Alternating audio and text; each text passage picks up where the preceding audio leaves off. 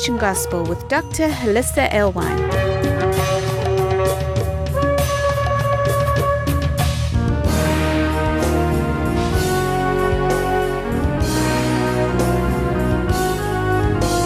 Join us around our Shabbat dining table as we explore the Torah portion.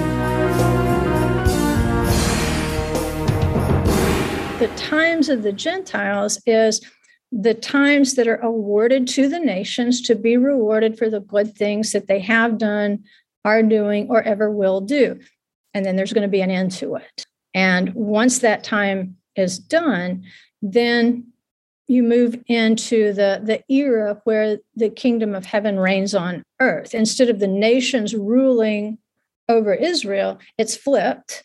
And now it'll go back to the way that it should be. You might say we're going to have a polar shift and uh, what's going to you know what should have been from the time of the garden will be that the the human beings not those who have conformed to the image of the beast but the human beings who are obedient they will rule over the kingdom of the beasts. Things will be put back right. And i don't want to get too far into it today but just as a general understanding this might help somebody who's like i don't really understand what you mean the times of the gentiles. It's a measured time. If you look at the image of the beast which is the image of a man the first time we see it in the book of daniel when king nebuchadnezzar sees the image of the gold head the silver upper torso the bronze lower torso the iron legs and then the mingled clay and iron feet. Each of those represents a specific time of the Gentile nations. They're being awarded and rewarded for whatever good they may have done. Once we get down to the feet, that's where it's going to shatter. And that's where you're going to see the kingdom of heaven ushered in. The second time you see the image of the beast, it's literally in beasts. You're going to see the lion, you're going to see the bear, you're going to see the leopard, and then you're going to see the conglomerate of those, which is Rome, of course. He's that monstrous one with the iron teeth. But as you can see, it's one man in the image, you can see all these kingdoms, even though they're separate kingdoms, they're still one. They are still the image of the beast. You have to perceive them together and as passing on one thing to the next kingdom. So each of those kingdoms passed on something good and something evil to the next kingdom. But it's all mixed up. You kind of see that in the clay and the iron feet. This whole thing's mixed up. And it is. The, the good that they're doing is tainted we all know that how you know we've got billionaires out there. They contribute to worthy causes but do they not also contribute to things we would never ever sanction? So it's mixed. It's mingled. It's not pure. So the the best illustration is you're all familiar with the cup of wrath being poured out. Look at time like a cup. Time is like a cup. The things that occur are what are filling up the cup at one point, remember the in the Torah, he says, for the, the iniquity of the Amorites is not yet full. There's iniquity in that cup. Once that cup is full, that time is up. It's going to be poured out, and the Canaanites are going to be displaced. And he warns the Israelites, don't you do what they did, or you'll be filling up the same cup. right? And I'll scatter you out there too, which he did. They eventually filled up their cup of iniquity. It's the same thing with the kingdoms of the beast. They each have a cup, they each have a time period that's allotted to them, represented by the cup. When their iniquity basically outdoes their good, that cup of iniquity is going to get up to the brim and then it's going to have to be poured out. That's and at the end of days, of course, there's going to be another cup whose time has come. That measure and that cup of wrath is also going to be poured out on the nations because of their cups. And so that's that's how I tried to describe it to the class this week is if you look at the cup as time, all the cups are kind of the same, you know, just like if you get a set of glasses, you usually get four or eight to a set, right? And that way in the cabinet you can stack on top of the other because they fit perfectly down inside one another. But when you look at the image of the beast, as the form of a man, you can kind of see how one just sits right down inside the other. So it's one stack, even though it's different cups, it's one. And this is, and they say that when the regime changes, like when Babylon changes to the Medes and the Persians, or when the Persians change to the Greeks, or when the Greeks change to the Romans, that it'll happen so fast. It's just like pouring from this cup into this cup. It's it's that fast. Um, I don't know if that helps, but if it does help in terms of oh, a cup represents time sometimes, then that might help. Right, so we want to go back and look at how Yeshua prophesied of the times of the Gentiles. And we want to look at this as possibly two separate time periods as Yeshua prophesies. Because in the last couple weeks, we've looked at the prophecy of Betar in the Song of Songs on the mountains of Betar. Well, we know that the only time in history that Betar was important, significant, was when the Romans massacred all but one person in the city. And they were massacred because they followed a false Messiah, Bar Kokhba. And so there was one person apparently left to tell the tale, just like there seems to be very few left out of Masada. But that point in history, there's there's going to be a cup change, so to speak, because now the the time of Jewish self-rule is over. It's done. And it, it didn't achieve self-governance again until what year? 48 in general. Right. And so there's been little battles after that where maybe they they took back more territory. But in general, from the time of 135 AD, which is about when Beitar was uh, destroyed, until 1948, you have a time when it was impossible for Jews to self govern. And they were the only identifiable, identifiable remnant of Israel left. So the last time for a long time that Israel would have any self governance according to a covenant was going to be around 135 AD. And this is the point where the times of the Gentiles during the time of Rome, it's demarcating right there self governance. But if we see Jews begin to self govern again as the last remnant of Israel that's still identifiable, does that signal that the times of the Gentiles might be reaching the top of the cup? Right. So Luke 21 20, what if we read this as two separate time periods? One of these periods, I think the more you read it, the more you'll realize it fits right into the history of the destruction of Beitar and the false Messiah. But if we see a transition with the signs in the sun, the moon, and the stars, then maybe we can look forward instead of backward. Maybe it's a two pronged prophecy. So it says, But when you see Jerusalem surrounded by armies, then recognize that the desolation is near. Then those who are in Judea must flee to the mountains. And of course, the mountains of Beitar is in Song of Songs, chapter three, where we've been studying. Turn, my beloved, on the mountains. This would be the footsteps of Messiah. So those who are in Judea must flee to the mountains, and those who are inside the city must leave, and those who are in the country must not enter the city, because these are days of punishment, so that uh, all things which have been written will be fulfilled. Woe to those women who are pregnant and to those who are nursing babies in those days, which I've been watching the news. It seems woe to them these days, too. Uh, seems to be a shortage. For there will be great distress upon the land and wrath to this people, and they will fall, fall by the edge of the sword and will be led captive into all the nations. That's already happened.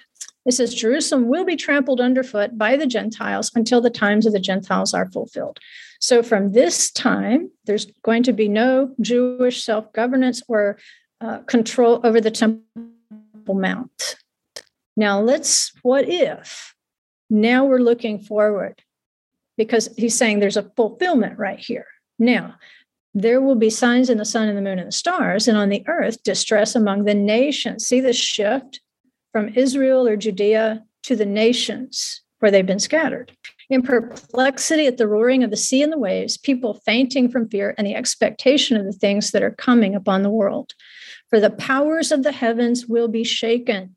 Now, remember, the powers of the heavens are those appointed principalities and powers uh, such as the angels of the four winds. They have a job to do.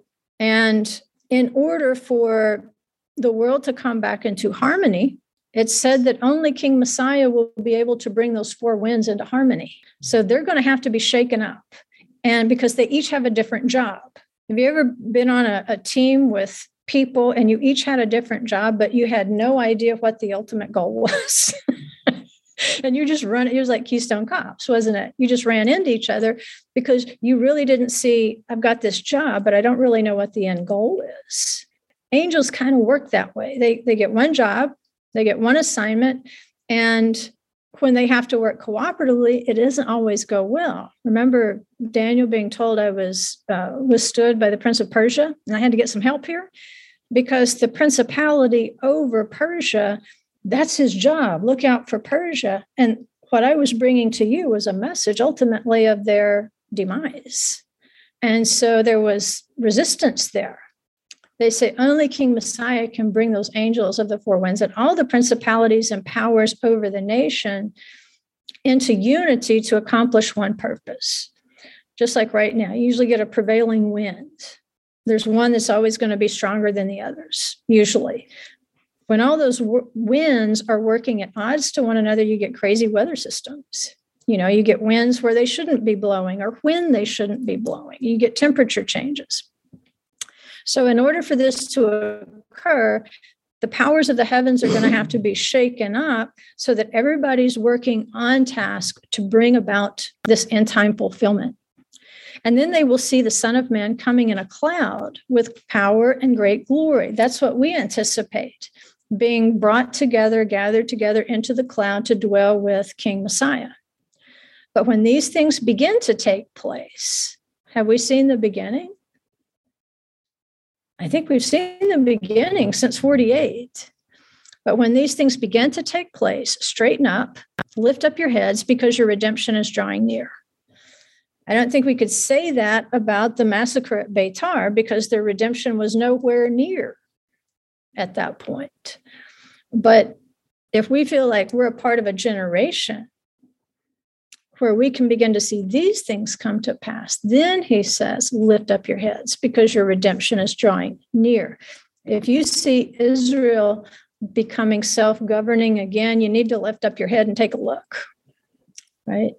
So let's go. Uh, the next slide is Romans 11 25. And I just, we will we'll contrast here. Yeshua prophesied about uh, the times of the Gentiles, what times are they? Until their cup of iniquity is full. The cup of iniquity has to be full. Paul words it a little bit in Romans 11 25. Uh, he says, he didn't say that. He says, I don't want you, brothers and sisters, to be uninformed of this mystery, so that you will not be wise in your own estimation, that a partial hardening has happened to Israel until the fullness of the Gentiles or ethnos has come in, right? So there's now a fullness of the Gentiles.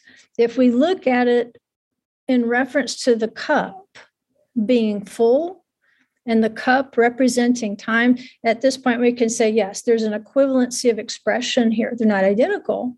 One is a little bit different nuance than the other, but are they equivalent? Can you understand one from the other? I think you can. I think I don't think he's talking about two different things here. Right. So let's look at the times of the Gentiles. We've got a slide here with some some feet. Looks like they've got a bad fungus on the feet, but that's actually supposed to be clay and iron mixed. And this is going to represent the last beast kingdoms because you can see them mingling there. It's not one kingdom, it's all mingled in among the clay. Who is made out of clay? We are. Yeah. The whole world, we're made out of clay. We are formed out of the earth. But what has infected and infested the clay of the earth is iron. Iron was Rome as an empire. But what did Rome do? It took all the systems that had been used to control large numbers of people before Rome came on the scene. Nebuchadnezzar did it. And if you go back and you study each of these empires, they're going to contribute something different to the, the conglomerate we have today. Then come in the, the Persians and the Medes, which, by the way, the Persians and the Medes, they were known because they knew how to party. they, they could throw a feast. You can see that in the books of Esther. Uh, you can see that in Daniel. That era, they, they definitely knew how to party hardy. They loved luxury. All those things listed in Revelation, the commercial cargoes that the merchants of the earth are mourning over, you can pin that pretty much on the Medes and the Persians. That was one of their contributions. They they loved luxury, and it's even said that in Revelation, you have lived in luxury. Guess what? Then the the Greeks come along, and they're a little more uh, strict until because they're very militaristic. If you've ever remember your your history lessons on the military, how they prepared them for the military in Greece, um, Sparta, especially. You know, if you were weak, if you were a weak infant, they would take you up, put you on a mountain, let you die of exposure. Only the, the strong survived in that society, so they built great military. They're going to add some things. They're going to add military tactics. They're going to add things like theater. Do we still have theaters today? Oh, yeah. Um, what about Olympics? What about sports, gymnasiums, stadiums? And see, the Romans took all these systems and made them theirs. They even took the gods of Greece and pinned Roman names on them. So you had to learn both in high school. If you went where I did, you had to learn the names of both the Greek and the Roman god or goddess uh, because they were really the same entity. And so all that's happening is you can see how this conglomerate of Rome is being formed. Also, the ability of Alexander to stretch that empire wide and fast. Uh, he was the leopard, so he was fast. He had a lot of influence. But what the Greeks specialized in, once they conquered a population, they were really good at maintaining their identity among those nations with the Persians, as, as they incorporated people, they were willing to incorporate stuff from those nations, like to be absorbent. The Greeks were the opposite. They were bronze, they were much tougher. And what would they do? They would set up these systems, these bathhouses, gymnasiums, stadiums, philosophy, education, medicine, every organizing system. It's very attractive. Does, and I don't want to get political, but just as an example, does socialized healthcare sound good to you if you don't have any money? Shouldn't everybody be healthy? Mm-hmm. Right. So, what can they offer you? They can offer you systems that promise to take care of you when you're sick. Economic systems that can offer Roman soldiers could get a, a retirement. They brought in soldiers. See, the Roman army didn't conquer the world they conscripted people from every country people group that they conquered they conscripted soldiers you you don't have that many roman soldiers truly roman soldiers but you have these people groups incorporated hey like you'll get regular pay. You can get citizenship. You can get retirement. You can go to the bathhouse right? You can go to the gymnasium you know free club membership. Nothing has really changed. All those systems that they use to entice people coerce people, organize people. They've extended all over the earth. We're still using their political systems, right? The, the medical stuff, it all traces back. We're still using their symbols. We still have the stuff. It's still mingled among us. And I know we, we try to create some distance and not depend so much upon those systems. We have to depend on Adonai first but it's like I said, it's so infected, infested, you cannot completely divest yourself unless you go live on an island alone. because if there's two of you, you're going to start organizing, right?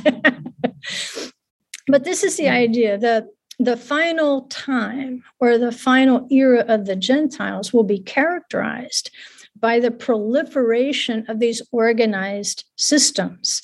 Later, we'll study the leopard spots of Greece and see how that pretty much prophesies of how these organized systems have mm-hmm. worked because they don't change they change people assimilation remember the hellenistic jews and the maccabees and hanukkah and that whole story it's effective it's effective So it's a system that they use.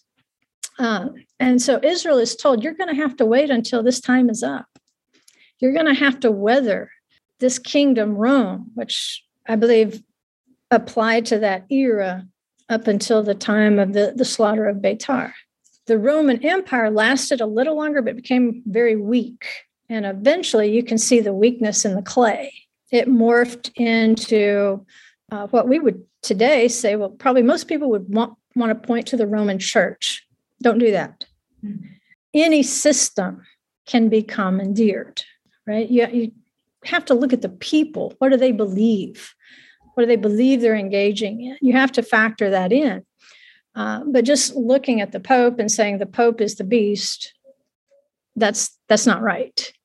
You have to look at all the systems with which Rome still rules the world. They're very effective.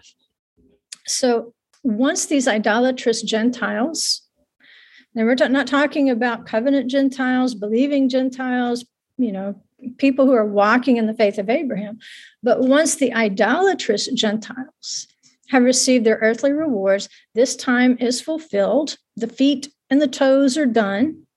And then Messiah is going to return, it says, from the north from a hidden palace in the north. And he will crush the iron and clay feet that have um, prevented Israel's head from being lifted in Sion, from that kingdom coming in. Uh, so we have another graphic here that kind of shows you the whole uh, image of the beast with all the kingdoms.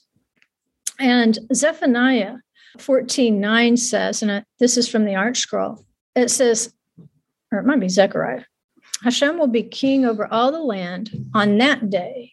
Hashem will be one and his name will be one. What day is he prophesying of? They believe this is the time of the termination of the Roman kingdom down to the toes. Every place he's infected will be destroyed by the rock that's cut out without hands, which of course is King Messiah. And they say this is the time when that wicked kingdom, Rome, which represents all wicked kingdoms, is going to be brought down. And the kingdom of heaven at that time, that's when it will be revealed to the world. Right now, it's not revealed to the world. There's still some secrets out there because the nations are not pursuing him. You have to pursue him to find him. What did the disciples have to do? They had to leave their families behind. You know, they had kids. They had wives, they had jobs, and they left all that to follow around a Galilean preacher. But he was worth it. He was worth it. We will probably also, if we want to cling to him, have to leave some things behind. It doesn't mean that we're losing them forever because we have a, a story there. Was it Peter's mother in law? You know, it's it's not that they severed all contact, but they prioritized the the kingdom of heaven at that point over their personal things. You have to know your times, just like Yeshua said, "We'll fast. Uh, they're, they're, my disciples will fast after I'm gone, but while the bridegroom is here, they're not going to fast." You have to know your particular time. So that's why I want to talk again about the hours. And I don't think it's that difficult unless you're at that place in your walk where you're just trying to find a firm step in front of you because maybe your whole world has been shaken as it pertains to Bible study. And oh, I didn't know this was still in effect. Oh, I didn't know I could do this. Oh, I didn't know this was for everybody. And you feel like, well, you know, the people who taught me left some significant things out. Maybe they did, but it was probably because those significant things were left out when it was taught to them. So, in order to balance ourselves, to orient ourselves, we're, we're trying to nail things down as black and white. We have to believe that one minute is 60 seconds, and you can't tell me otherwise, right? I have to believe that a, a year is 12 months, and don't tell me otherwise. I don't I don't know how to function if an hour is not 124th of a day. And it's hard enough getting my mind around evening and morning one day and the day beginning at sundown. Those are difficult things because it's stretching our concept, not just of time, but what we thought we knew. And it's not always an easy transition for people to make. So they kind of go through this period where you're not doing a whole lot of good if you're not teaching them things that are fast and sure. You know, if they're not fast facts that they can nail down. Because when you look at the figurative language of scripture, and then you realize at some point, oh, wait a minute, an hour is not an hour. A month is more than a month, or maybe a month is less than a month. These, yeah, it's you're building a layer in there that, oh no, wait a minute, I don't know if you're trying to deceive me again. But if we can take them back to the scriptures and show them these patterns, then we can begin to open up a place of their mind that they've closed off so they won't be deceived anymore.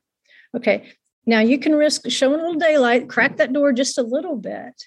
Otherwise, there's going to be things in scriptures you can't see. They are a little more abstract. But because Yeshua is going to go on and talk to them about the night watches and his return, when the Son of Man returns, he said, says, if it's the second watch or even the third, well, most people don't know what the three watches of the night are, much less the hours of the day. We don't study those things in Sunday school, right? It's, it's just not been handed down to us. If you don't know it, don't feel bad. It wasn't the way you were brought up, but now you have the opportunity. And so we can see it as opportunity, not of somebody cheated me out of something I should have known. Right? You have to be grateful. And if we're grateful, then he gives us more. If we're just mean and nasty, then you know what? We'll fixate on one thing and we won't be able to move until we move. He won't move. we'll have to move. So, what is an hour? I think it's going to help us to understand these times of the Gentiles and appointed times because our, our Torah portion day it included the appointed times. This is one place where there's a lot of not intentional ignorance, unintentional ignorance. They've not been taught the appointed times of Scripture. So, how can we expect them to know the appointed times of Scripture unless somebody tells them? Then it's up to them to investigate further, ask more questions, or whatever.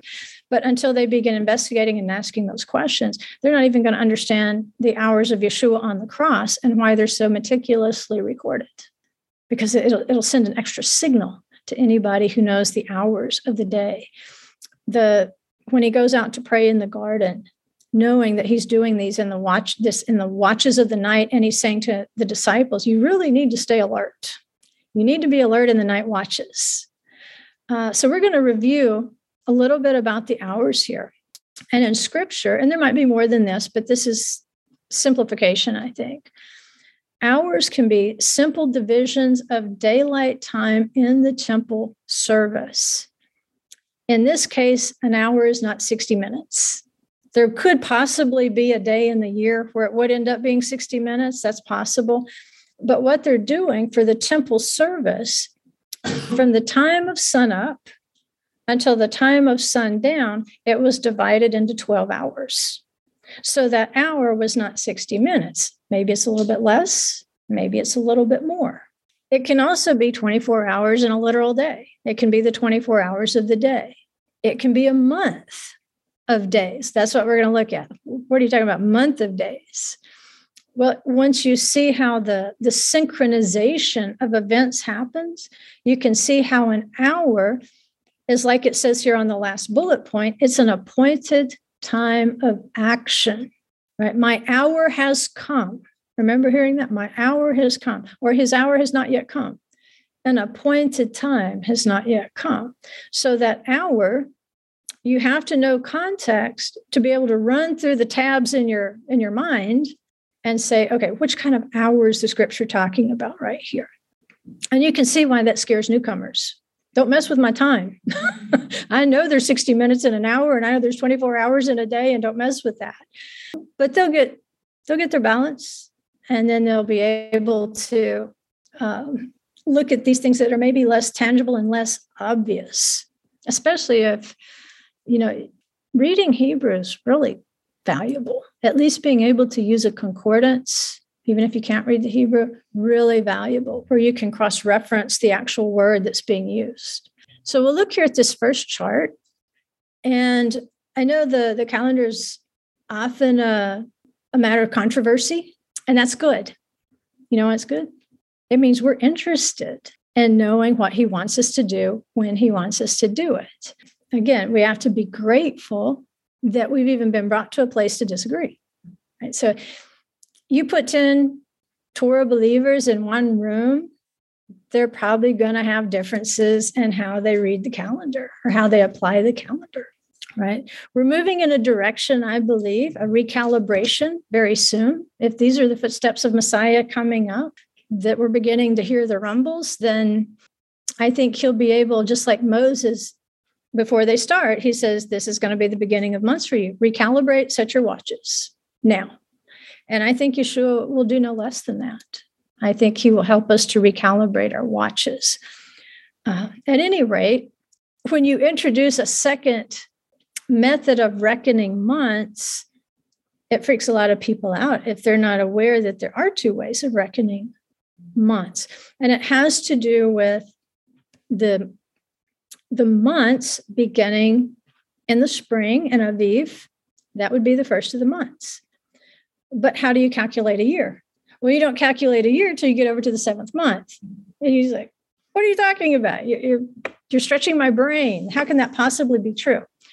You can see the patterns in scripture already. If you're paying attention, we have seven months that are critical in terms of calculating the appointed times.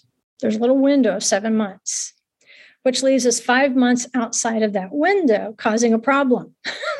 so, but they're not really causing a problem. Look how many times the sevens are mentioned in the book of Revelation and the 12s. 12 this, 12 that, 12 this, 12 that, seven this, seven that, seven this. So there's a relationship between the seven and the 12. Right? There's a there's an element of perfection in the seven what's going to go on with the 12? They're going to be brought into perfection. So we've got the beginning of the months that it's going to begin in the month of Nisan or Aviv, or some people just want to call it the first month. And if you're reading scripture, you, you get that certain months, they had nicknames way back when, um, like Bul, you know, was one of them. At any rate, uh, your first month, of course, is going to be the big marker there is going to be Passover. But your seventh month, the big marker there's going to be the fall feast because your fall feasts are all going to occur in that seventh month. Uh, at any rate, here are the hours. And of course, this is, you're not going to find this specifically in scripture. You're not going to be able to ch- flip to a chapter or a verse. But when I pull up another chart, and show you the synchronization of events, it might make more sense. So, in the first month, on the month calendar, which would be the seventh month on the civil calendar, because remember, the Feast of Trumpets or Rosh Hashanah, it's the going out of the year, it's the turn of the year, because you're going to blow the, the shofar for the Jubilee at the fall feast in the seventh month. So you're proclaiming a Jubilee year it's marking a year, whereas over here it's marking a month. It how many of you, it took you a while to wrap your mind around two, you know, uh, synchronized calendars, but yeah, it's, it's not easy. But we get it anyway. I mean, we get uh, fiscal years, you know, in the Bureau of Prisons, they have a fiscal year. Government institutions, they have a fiscal year for accounting purposes. So if you think of it like that, it's, it's a little easier. So on the first month or the seventh month, depending on which one you're using. This is um, the understanding is Elohim blew breath into man, like Adam, the breath blew into him in that first month. But it's also an hour, also an hour. In that time of action, that first month was an hour. In the second month, or the 8th, if you're using the civil calendar. And I noticed too how the first and the seventh don't change, they just swap places. The first will, you know, uh, sit beside the seventh, but when you get down to the seventh month, it'll be sitting beside the first. Second month, it says man was placed in the garden. Is that the month we're in? Month of ER, Eeyore, the slow donkey. Eeyore. The third month or the third hour which is going to be the ninth on the civil calendar. It says, Man was commanded concerning food. Now, are we supposed to take this literally? No. No, this is this is a this is something the rabbis do to teach a principle.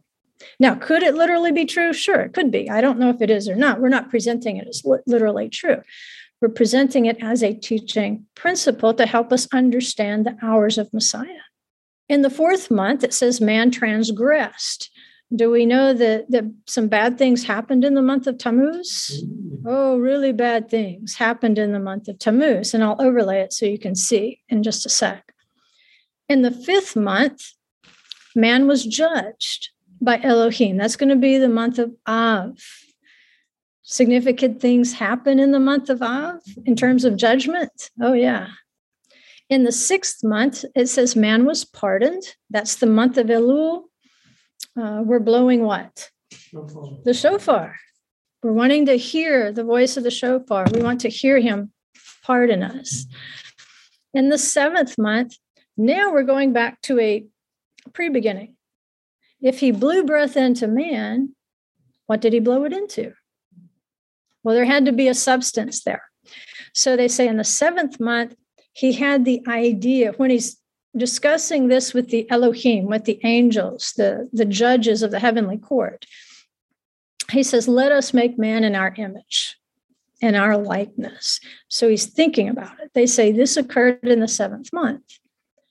In the eighth month, he's consulting with the angels. There's apparently a dialogue. If, if this is what an earthly court looks like, which we probably get that more during the time of the monarchs when the king held court, but the king had the ultimate authority. Now we're democracy doesn't help us understand that mm. too well. The consultation, the ninth month, it says he began gathering the earth. Do you remember where the earth is that's thought that he gathered from? Under the altar. Because that's home for everybody. The 10th month, it says he took it and he kneaded it like bread. Hopefully, we're getting ready for Shavuot. He's kneading us like bread. It hurts. Um, 11th month is he weaved it like a tapestry of the tabernacle. And, and in the Psalms, isn't it King David that talks about how you formed me in my mother's womb and how you knit me together and so forth? In the 12th month or the 12th hour, it says he formed it. He put the finishing touches on it, which takes you back to the first month. And now he's going to breathe life into it. So if we look at the next chart, you can see this is pretty accurate in terms of the action hour of that month. In the first month, Passover. What happens? A nation resurrects out of Egypt. He breathes new life into them. Basically, he's resurrecting them from the dead. In the second month, it says man was placed in the garden. It was a perfect place. Well, we count seven perfect sevens during the counting of the Omer in that second month. In the third month or the third hour, it says man was commanded concerning food. Well, in the third month, they were given manna, they were given bread, and they were given the Torah at Shavuot they were commanded concerning the bread that they ate, the spiritual bread. In the fourth month, says man transgressed. So it's the fourth hour, the fourth month. Well, in that particular month of transgression, we have the golden calf, we have the tablets broken, we have judgment on the sinners, we have Jerusalem's walls breached, we have abominations of desolation placed on the Temple Mount in that month when uh, Yeshua says, when you see the abomination that causes desolation, you already know what month it occurred in, and you know which month it's likely to occur in again. Uh, Moss. Moses, uh, I'm sure they called him Moss for short. Moses, little Mo, Moss intercedes on the mountain the second time, trying to alleviate these 40 days of anger of the Holy One. In the fifth hour, the fifth month, it says man was judged by Elohim. Well, in the month of Av, both temples were destroyed. You've got the evil report of the spies where they can't go in. Uh, bad stuff happens. In the sixth hour, the sixth month, it says man was pardoned. Well, in the month of Elul, of course, we begin to hear the shofar. the prayers called the slichot, which means forgive me. I have erred. Please pardon me. I willfully sinned. Those slichot begin. Moses goes up and he gets the second set of tablets.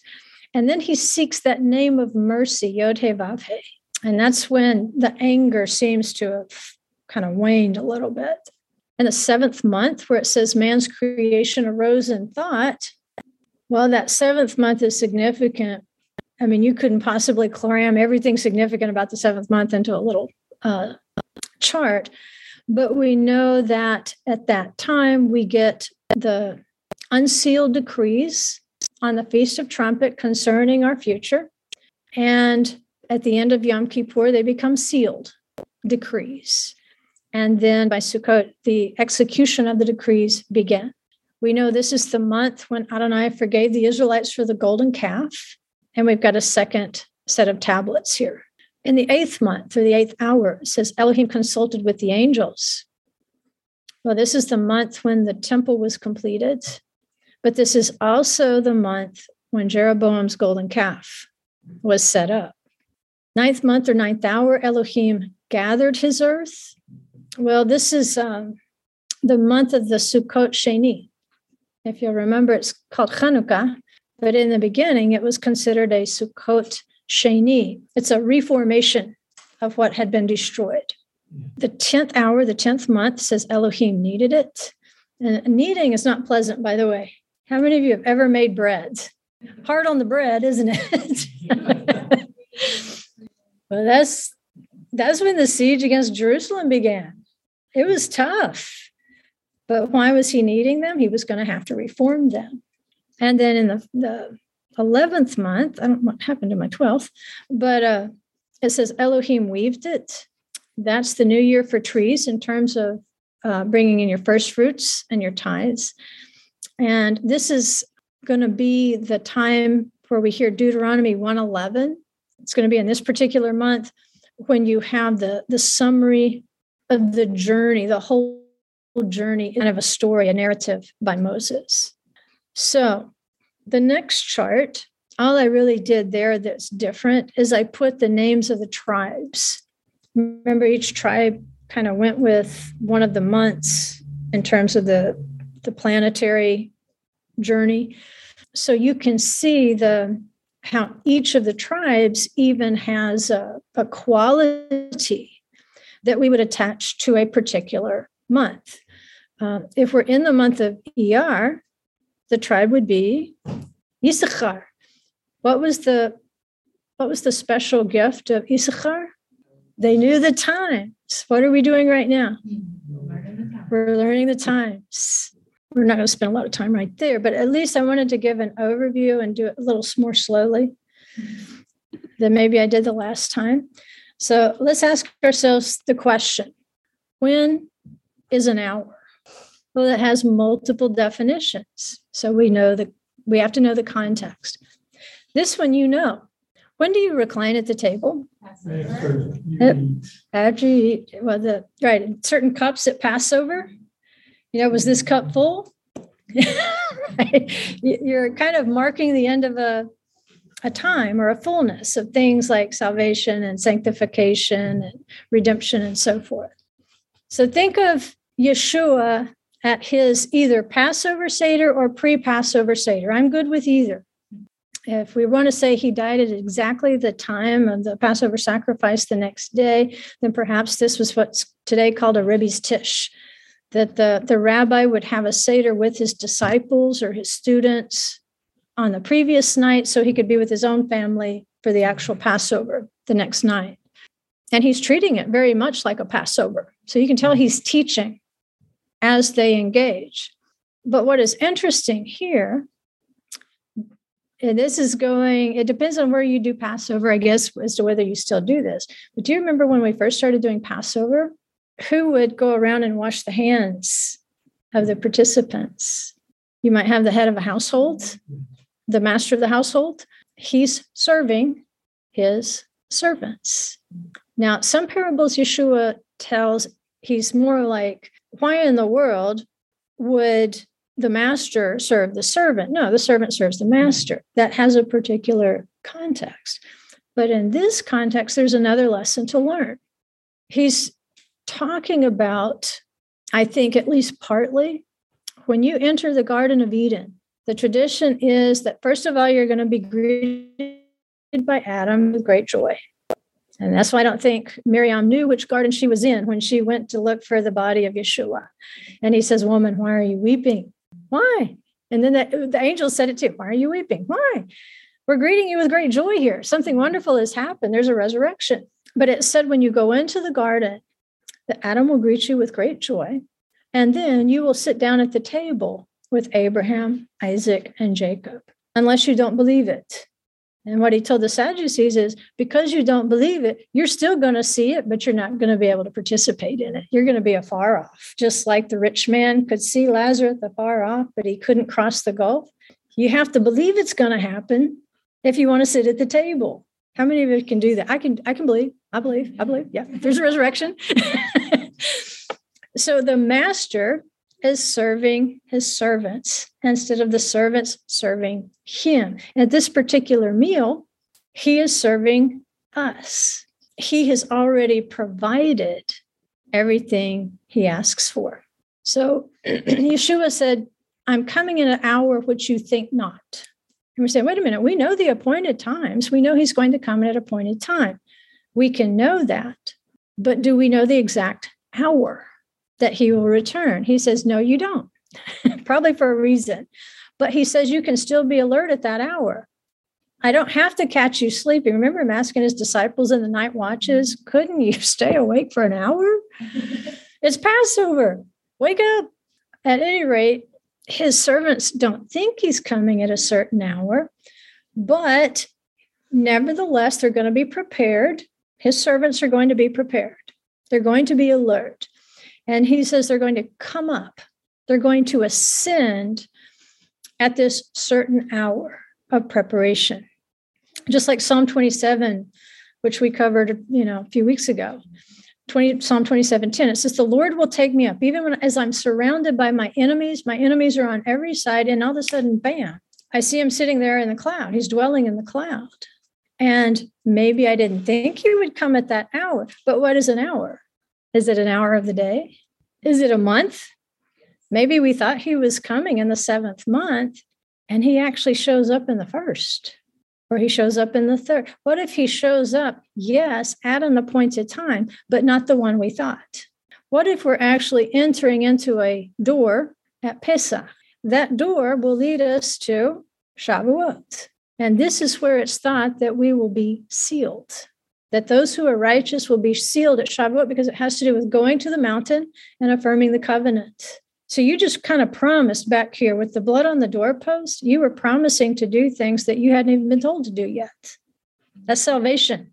Save me, Yeshua, from death. And I promise I will stay on the path and find out the path that you've put before me, not just with my nation, my new identity as Israel, but also personally. The things that you set before me to do, I will do. We will do and we will hear, is what they said at the mountain. So you reconfirm, you reaffirm the covenant there at Sinai. Moses said to those who are standing here and those who are not, because you were still there. If you agreed, you were still there at the covenant. It's that this is the hour of your sealing. This is the time. The feasts of the seventh month are still important, but they are considered more for those who are intermediate or lukewarm. Remember the, the, the assembly at Laodicea. Yeshua says, I wish you were either hot or cold. But because you're still lukewarm at Sukkot, remember Laodicea, it aligns with Sukkot on the feast. Each of those seven assemblies aligns with the feast. Sukkot is the last one, Laodicea. If you were going to repent, it should have happened by the end of Yom Kippur. You were told to do it at the Feast of Trumpets at Rosh Hashanah you had 10 days, 10 terrible days. If you didn't repent before the closing of the gates, that means you are at Sukkot or Laodicea, still in a state of rebellion and unrepentance. But you still kind of got one foot over here. you still have your identity as a believer over here, but you're not living like it. You are not living like you believe he's on the throne, and you will be judged. In fact, we're living in this case as though we don't think he's going to judge us for anything. And it doesn't matter if you're saved or not, you will still undergo judgment. We don't hear that enough, but that's how we stay alert, knowing that he actually makes it a little bit harder every year. If you're a believer, your path does get a little bit harder every year, but you're you're exercising your spiritual muscles and you're able to take more 10 years into your walk than you could take the month after you were saved when you didn't really know anything but the blood on the doorpost.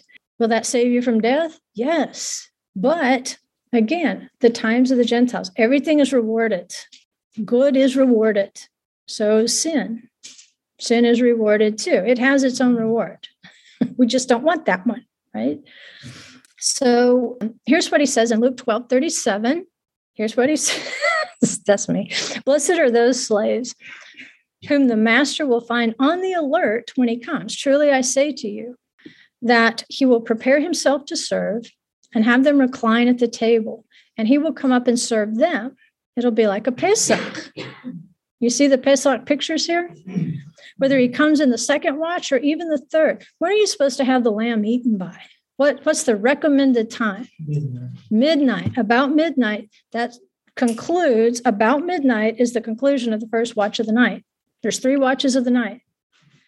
So from sundown until about midnight, that's when you should eat the lamb. That's the first watch. Yeshua doesn't even mention it. Because if you've eaten the lamb in the first watch of the night, there's really nothing to be concerned about in the second or the third. But if you failed to eat the lamb in the first watch of the night, you're in jeopardy at this point. It's getting closer and closer to sunup, and you're not supposed to have anything left at sunup. So he says, the second watch, like, please eat the lamb. If you haven't finished it off, please eat the lamb in the second watch. And if you wait even till the third, there's hope, but now you're at risk of it becoming sunup without your having realized it. And there's certain signs of sunup that are not signs to be seen, but signs to be heard with the ear. One of them is a baby nursing.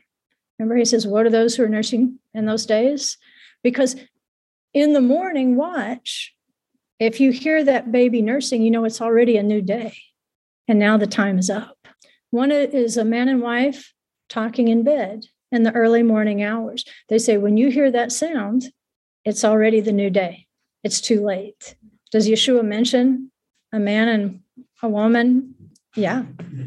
So he's the implication here is this alertness. You need to be alert, do your job that first watch of the night, be alert.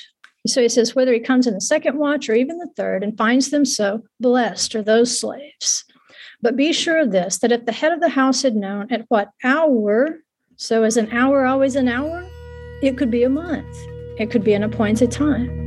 If he had known at what hour the thief was coming, he would not have allowed his house to be broken into. You too be ready, because the Son of Man is coming at an hour that you do not think he will.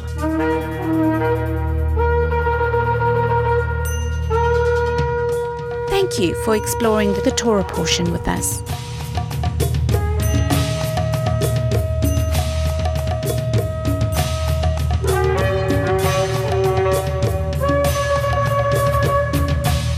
For more information on this ministry, go to thecreationgospel.com. You can find links there for our newsletter, books, workbooks, Facebook, and our YouTube channel.